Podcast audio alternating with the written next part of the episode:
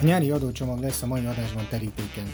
Ahogy megszokhattuk, egy éven belül több hullámban érkeznek az adótörvény módosítások eltérő hatályba lépési időpontokkal. Mai adásunkban szó lesz az SZIA-t, a bizalmi vagyonkezelést, az áfát, az EPR-t, a kötelező visszaváltást, a szocót, a TB-jét érintő változásokról, illetve néhány egyéb apró módosításról. Tartsanak velünk!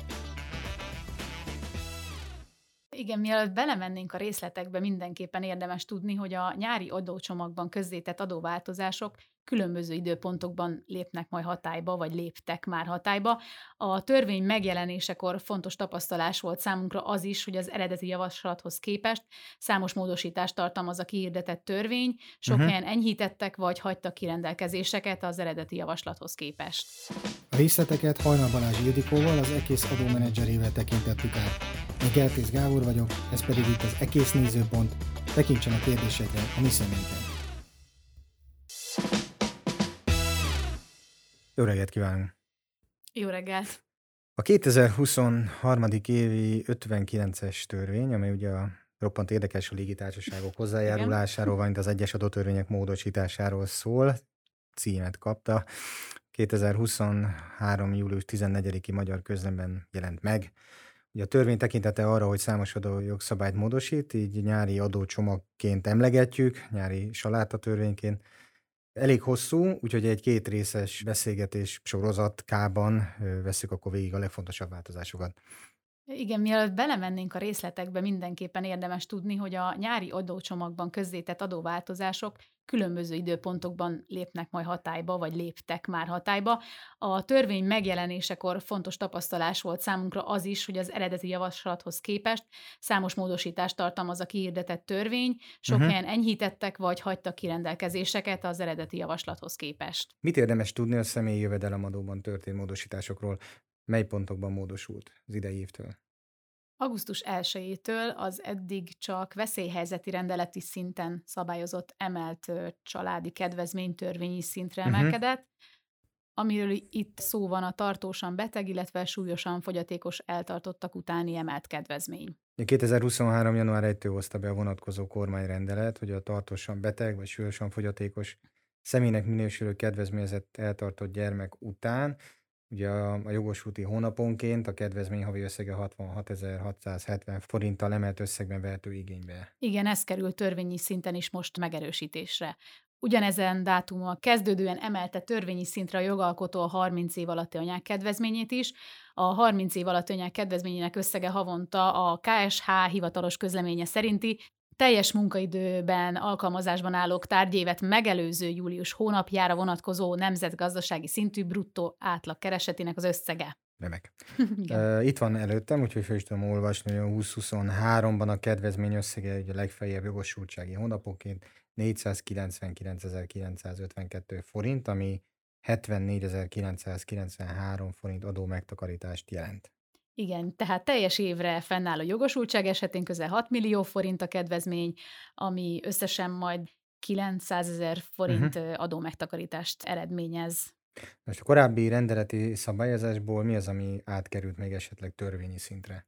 Az emelt összegű munkába járáshoz kapcsolódó kilométerdíjat, ez a 30 forint per kilométer, szintén augusztustól már az SZIA törvény tartalmazza. Uh-huh. Ugye emlékszünk rá, a kormány egy korábbi rendeletében a napi munkába járás, illetve a hétvégi hazautazás azon eseteire, amikor azt a magánszemély közúton gépjárművel végzi, az eddig adómentesen adható kilométerenkénti 15 forintos költségtérítés felső határát duplájára 30 uh-huh. forint per kilométerre emelte. Ez nagyon régen igény, régóta igény volt már, egyszer volt is erre próbálkozás, amiből aztán visszakozott akkor a jogalkotó. Ez a gyakorlatban ugye azt jelenti, hogy a munkáltatók, amennyiben a munkavállalóik esetében megvalósul a munkába járás, hogy egy külön pontok szerint kezd megítélni, akkor az onnan haza és a bejárás a 15 forint helyett most már 30 forintos költségtérítési mértékben téríthető, Anélkül, ugye, hogy ezután adófizetési kötelezettség lenne, tehát azt szeretnénk ugye kiemelni, hogy ennél többet is téríthet, 100 forintot is téríthet, talán az közelebb is áll a valósághoz, a valós költséghez. Az adómentes határ az, ami 30 forintra emelkedett most 15-ről. Igen, erről van szó, de ki kell emelnünk, hogy sem a kormányrendelet, sem az SZIA törvény nem módosította a munkába járás fogalmát, erre is ugye van egy külön rendeleti szabályozás. Külön podcastban is foglalkozunk vele, részletszabályokkal. Most csak annyit említenénk a kriptoeszközökkel, végrehajtott ügyletekkel kapcsolatban, hogy milyen szabályok kerültek megerősítésre. Igen, megerősítésre került, hogy az ügyleti veszteség akkor is figyelembe vehető a magánszemély tárgyévi adóbevallásában, ha a magánszemélynek a tárgyévben egyáltalán nem származott uh-huh. bevétele kriptoeszközzel végrehajtott ügyletből. Továbbá a módosítás kiegészítette a kriptoeszköz megszerzésére fordított kiadások felsorolását azzal az esettel, amikor a magánszemély a kriptoeszközt valamilyen adóköteles jövedelemkért szerezte. Uh-huh. Vagyis a kettős adóztatás elkerülése érdekében kiadásként lehet majd azt is elszámolni, amely összeget egyébként az SZIA törvény jövedelemnek minősít, így például, ha valaki osztalékot kriptoeszköz formájában kap. 2023. szeptember 12-től változtak a bizalmi vagyonkezelés egyes szabálya is. A funkcióját tekintve ez a bizalmi vagyonkezelés a családi vagyon hosszú távú kezelését és megőrzését hivatott szolgálni, és ehhez azért a hazai adójogi szabályozás is egy igen kedvező környezetet teremtett. Most a jogalkotó talán a talán legismertebb adótervezési eszköz szüntette meg az adómentes felértékelés lehetőségét, ugye? Igen, ez történt, amikor annyit érdemes tudni a bizalmi vagyonkezelés hátteréről, hogy ebben a konstrukcióban van egy vagyonrendelőnk, van egy vagyonkezelőnk és egy kedvezményezeti pozíció. Igen. A vagyonrendelő az, aki a vagyontárgy, például családi cég vagy értékpapír tulajdonjogával rendelkezik. A vagyonkezelő az a személy, akár lehet magánszemély is, de jellemzően inkább jogi személyek vagy üzletszerű vagyonkezelők, aki kezeli a vagyont. Végül a kedvezményezett az, aki részesül a bizalmi vagyonkezelésbe adott vagyontárgy hasznaiból, tőkéjéből ő lehet maga a vagyonrendelő is, vagy akár annak házastársa, gyermekei, és oly módon módosult az SZIA törvény, hogy értékesítésnek tekinti a bizalmi vagyonkezelésbe adás lépését, és itt egy értékesítésből származó bevétellel kell kalkulálni a valós érték függvényében. Uh-huh. A fentiektől eltérően viszont nem kell akkor adót fizetni, ha a bizalmi vagyonkezelési jogviszony feltételei alapján ugyanazon vagyoni érték tulajdonjogát a kedvezményezett a vagyonrendelő elhunytát követően szerezheti uh-huh. csak meg.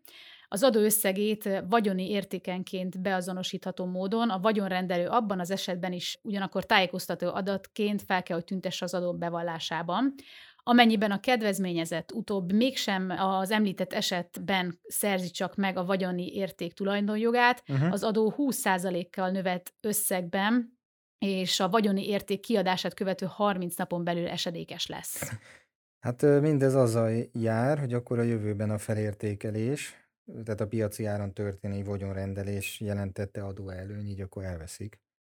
Ezáltal például cégértékesítések, részvényeladások esetén önmagában bizalmi vagyonkezelés alkalmazásával nem lehet majd megsporolni ugye a szerzési érték és a piaci érték közötti felértékelődésre eső adót. A változás hatályba lépésére én azt gondolom biztosan várható egy átmeneti visszaesés, ez a bizalmi vagyonkezelések alapításában, de azért továbbra is ez az intézmény a vagyon védelem, és ugye a generáció közötti flexibilis vagyon átadás eszköze. Eszközeként szolgálhat, igen. igen. 2024-től mely SZIA változások lépnek hatályba? Az önkéntes kölcsönös pénztártagok rendelkező nyilatkozataihoz a NAV az előző évben tett nyilatkozatot fogja használni, így aki a tagdíj 20%-át más számlára kérni, annak az éves bevallásában ezt jeleznie kell külön, és módosítania kell az oda feltöltött adatokat. Tehát aki több önkéntes kölcsönös pénztári tagsággal rendelkezik, a NAV az adóbevallás tervezett részeként az előző évi adóbevallás rendelkező nyilatkozatában jelölt pénztárat fogja automatikusan uh-huh. feltüntetni. Tehát ahogy említettem, a NAV által feltüntetett pénztár a bevallás tervezett adóbevallási határidőn belül történő felülvizsgálata során szabadon módosítható. Kiemelnénk még egy szabályt, a tevékenységüket szüneteltető egyéni vállalkozásokat érinti ez a változás, a szünetelés kezdőnapjától az addig végzett egyéni vállalkozói tevékenységre tekintettel befolyt ellenérték, a szünetelés megkezdését megelőző napon megszerzett vállalkozói bevételnek minősül, az igazolt kiadás pedig a szünetelés megkezdését megelőző napon elszámolható vállalkozói költségnek minősül ezután. Adóváltozások az áfában. Mely változások voltak, és azt szeretném kérni a 0%-os áfával kezd, mert ez egy 20 éves távlatból visszaköszönő áfa kulcs, ami annak idején sok kérdést felvetett, amíg akkor ezzel a szakmával ismerkedő emberek között, hogy mi értem a 0%-os kulcsnak. Sokáig nem volt, most ismét van, úgyhogy menjünk Igen. ezen kérlek végig. 2024. január 1-től ezzel az új 0%-os kedvezményes adókulcsal bőfül az áfa törvény, és az alkalmazás alá tartozó termék a napilap lesz.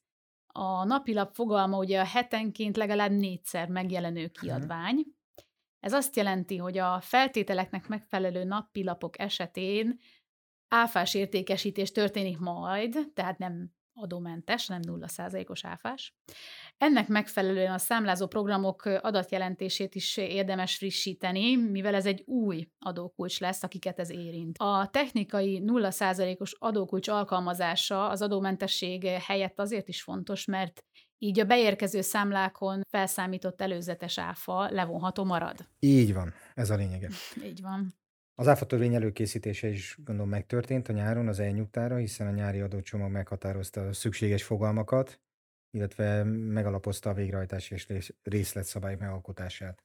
Igen, az elektronikus nyugtaadást érintő koncepcióval kapcsolatos módosítások egyrészt meghatározzák az elektronikus nyugtaadásra vonatkozó szabályozás alapfogalmait, például e-pénztárgép, e-nyugta, másrészt az elektronikus nyugtaadással kapcsolatos koncepcióval való összhangbiztosítás érdekében a módosítás pontosítja a pénztárgépekre vonatkozó részlet szabályok megalkotására vonatkozó felhatalmazó rendelkezéseket is.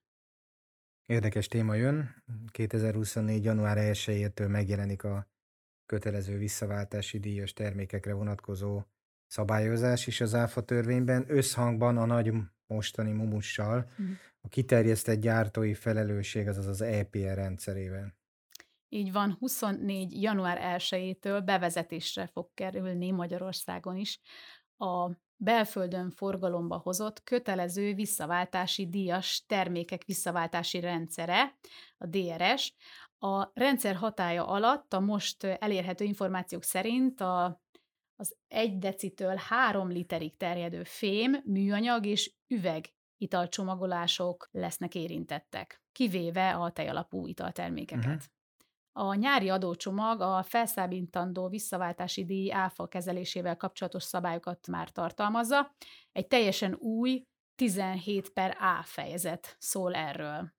Ezt azért mondjuk el, hogy a módosítás értelmében a visszaváltási díj a termék értékesítésekor nem képez ugye áfa alapot, így a forgalmazott az értékesítéskor felszámított visszaváltási díj tekintetében nem terheli áfa fizetési kötelezettség.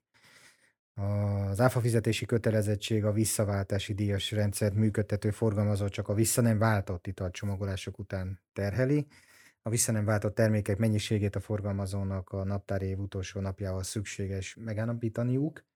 Az adófizetési kötelezettség is ugye ebben az időpontban keletkezik a vissza nem váltott termékek után fizetendő áfa alapja a termékre jutó visszaváltási díj, amely ugye már bruttó összegnek minősül, uh-huh. a fizetendő áfát felülről a 21,26%-os áfa kulcs alkalmazásával szükséges majd megállapítani, amennyiben az adott naptári évben a forgalmazónál visszaváltott csomagolások mennyisége meghaladja a forgalomba hozott csomagolások mennyiségét. Ott jó hír, uh-huh. nem keletkezik áfa fizetési kötelezettség. Ugyanakkor a forgalmazóknak nem keletkezik visszaigénylési joga sem a többletre tekintettel, így szól a jogszabály mostani szövege. Más téma, szociális hozzájárulási adó. Mi változott idéntől vagy 2024-től? Augusztus 1-től a kifizetőtől származó egyéb jövedelem esetén a kifizető kötelezettsége lesz a szocó, vagyis hát augusztus 1 már kifizető kötelezettsége a szocó havi megállapítása, bevallása és megfizetése, kivéve ha az SZIA előleg megállapítása uh-huh. sem volt a kifizető kötelezettsége, ekkor ugyanis ezek a magánszemélyek lesznek kötelezettek továbbra is. A mm, további változás szocóban még a megváltozott munkaképességű személyek után érvényesíthető szocó kedvezmény során augusztus 1-től megváltozott munkaképességű személynek minősül az is, aki fogyatékossági támogatásban vagy vakok személy uh-huh. járadékában részesül. Na és akkor számtalan külföldi személy érintő változás és szabály is módosult, ugye? Igen, fontos változás, hogy 2023. augusztus 14-től szocót kell fizetni a TBJ szerinti külföldi személy által megszerzett béren kívüli juttatások és nem béren kívüli juttatásnak minősülő egyes meghatározott juttatások után. Szintén augusztus 14-től nem tekinthető munkaerőpiacra lépőnek a harmadik állam állampolgárának minősülő munkavállaló. Uh-huh.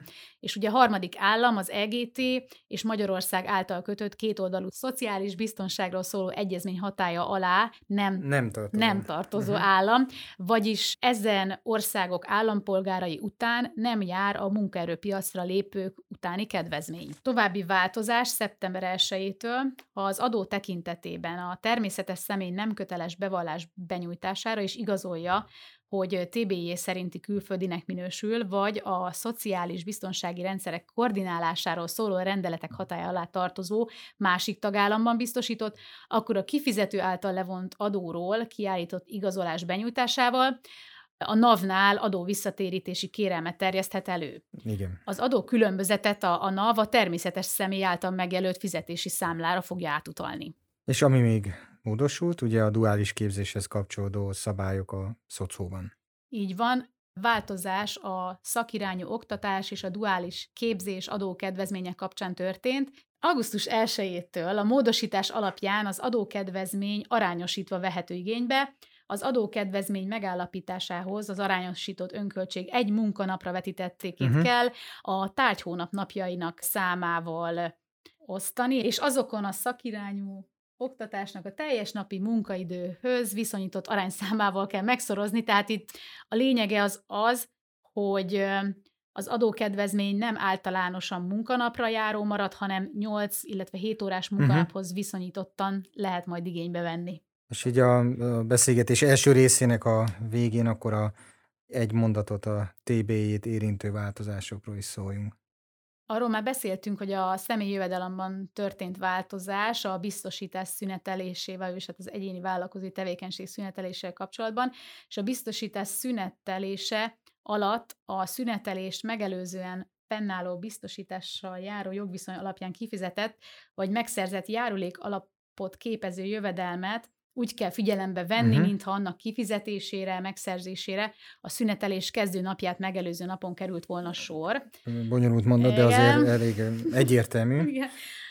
A TB járulék tekintetében 2024. január 1-től kezdődő szünetelés esetén csak akkor mentesül az egyéni vállalkozó fizetési kötelezettsége alól, ha a szünetelés a teljes hónapban fennáll, egyébként uh-huh. pedig azokat a teljes hónapra meg kell fizetni a járulék fizetési alsó határ szerint.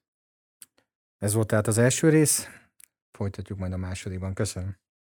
Köszönöm szépen.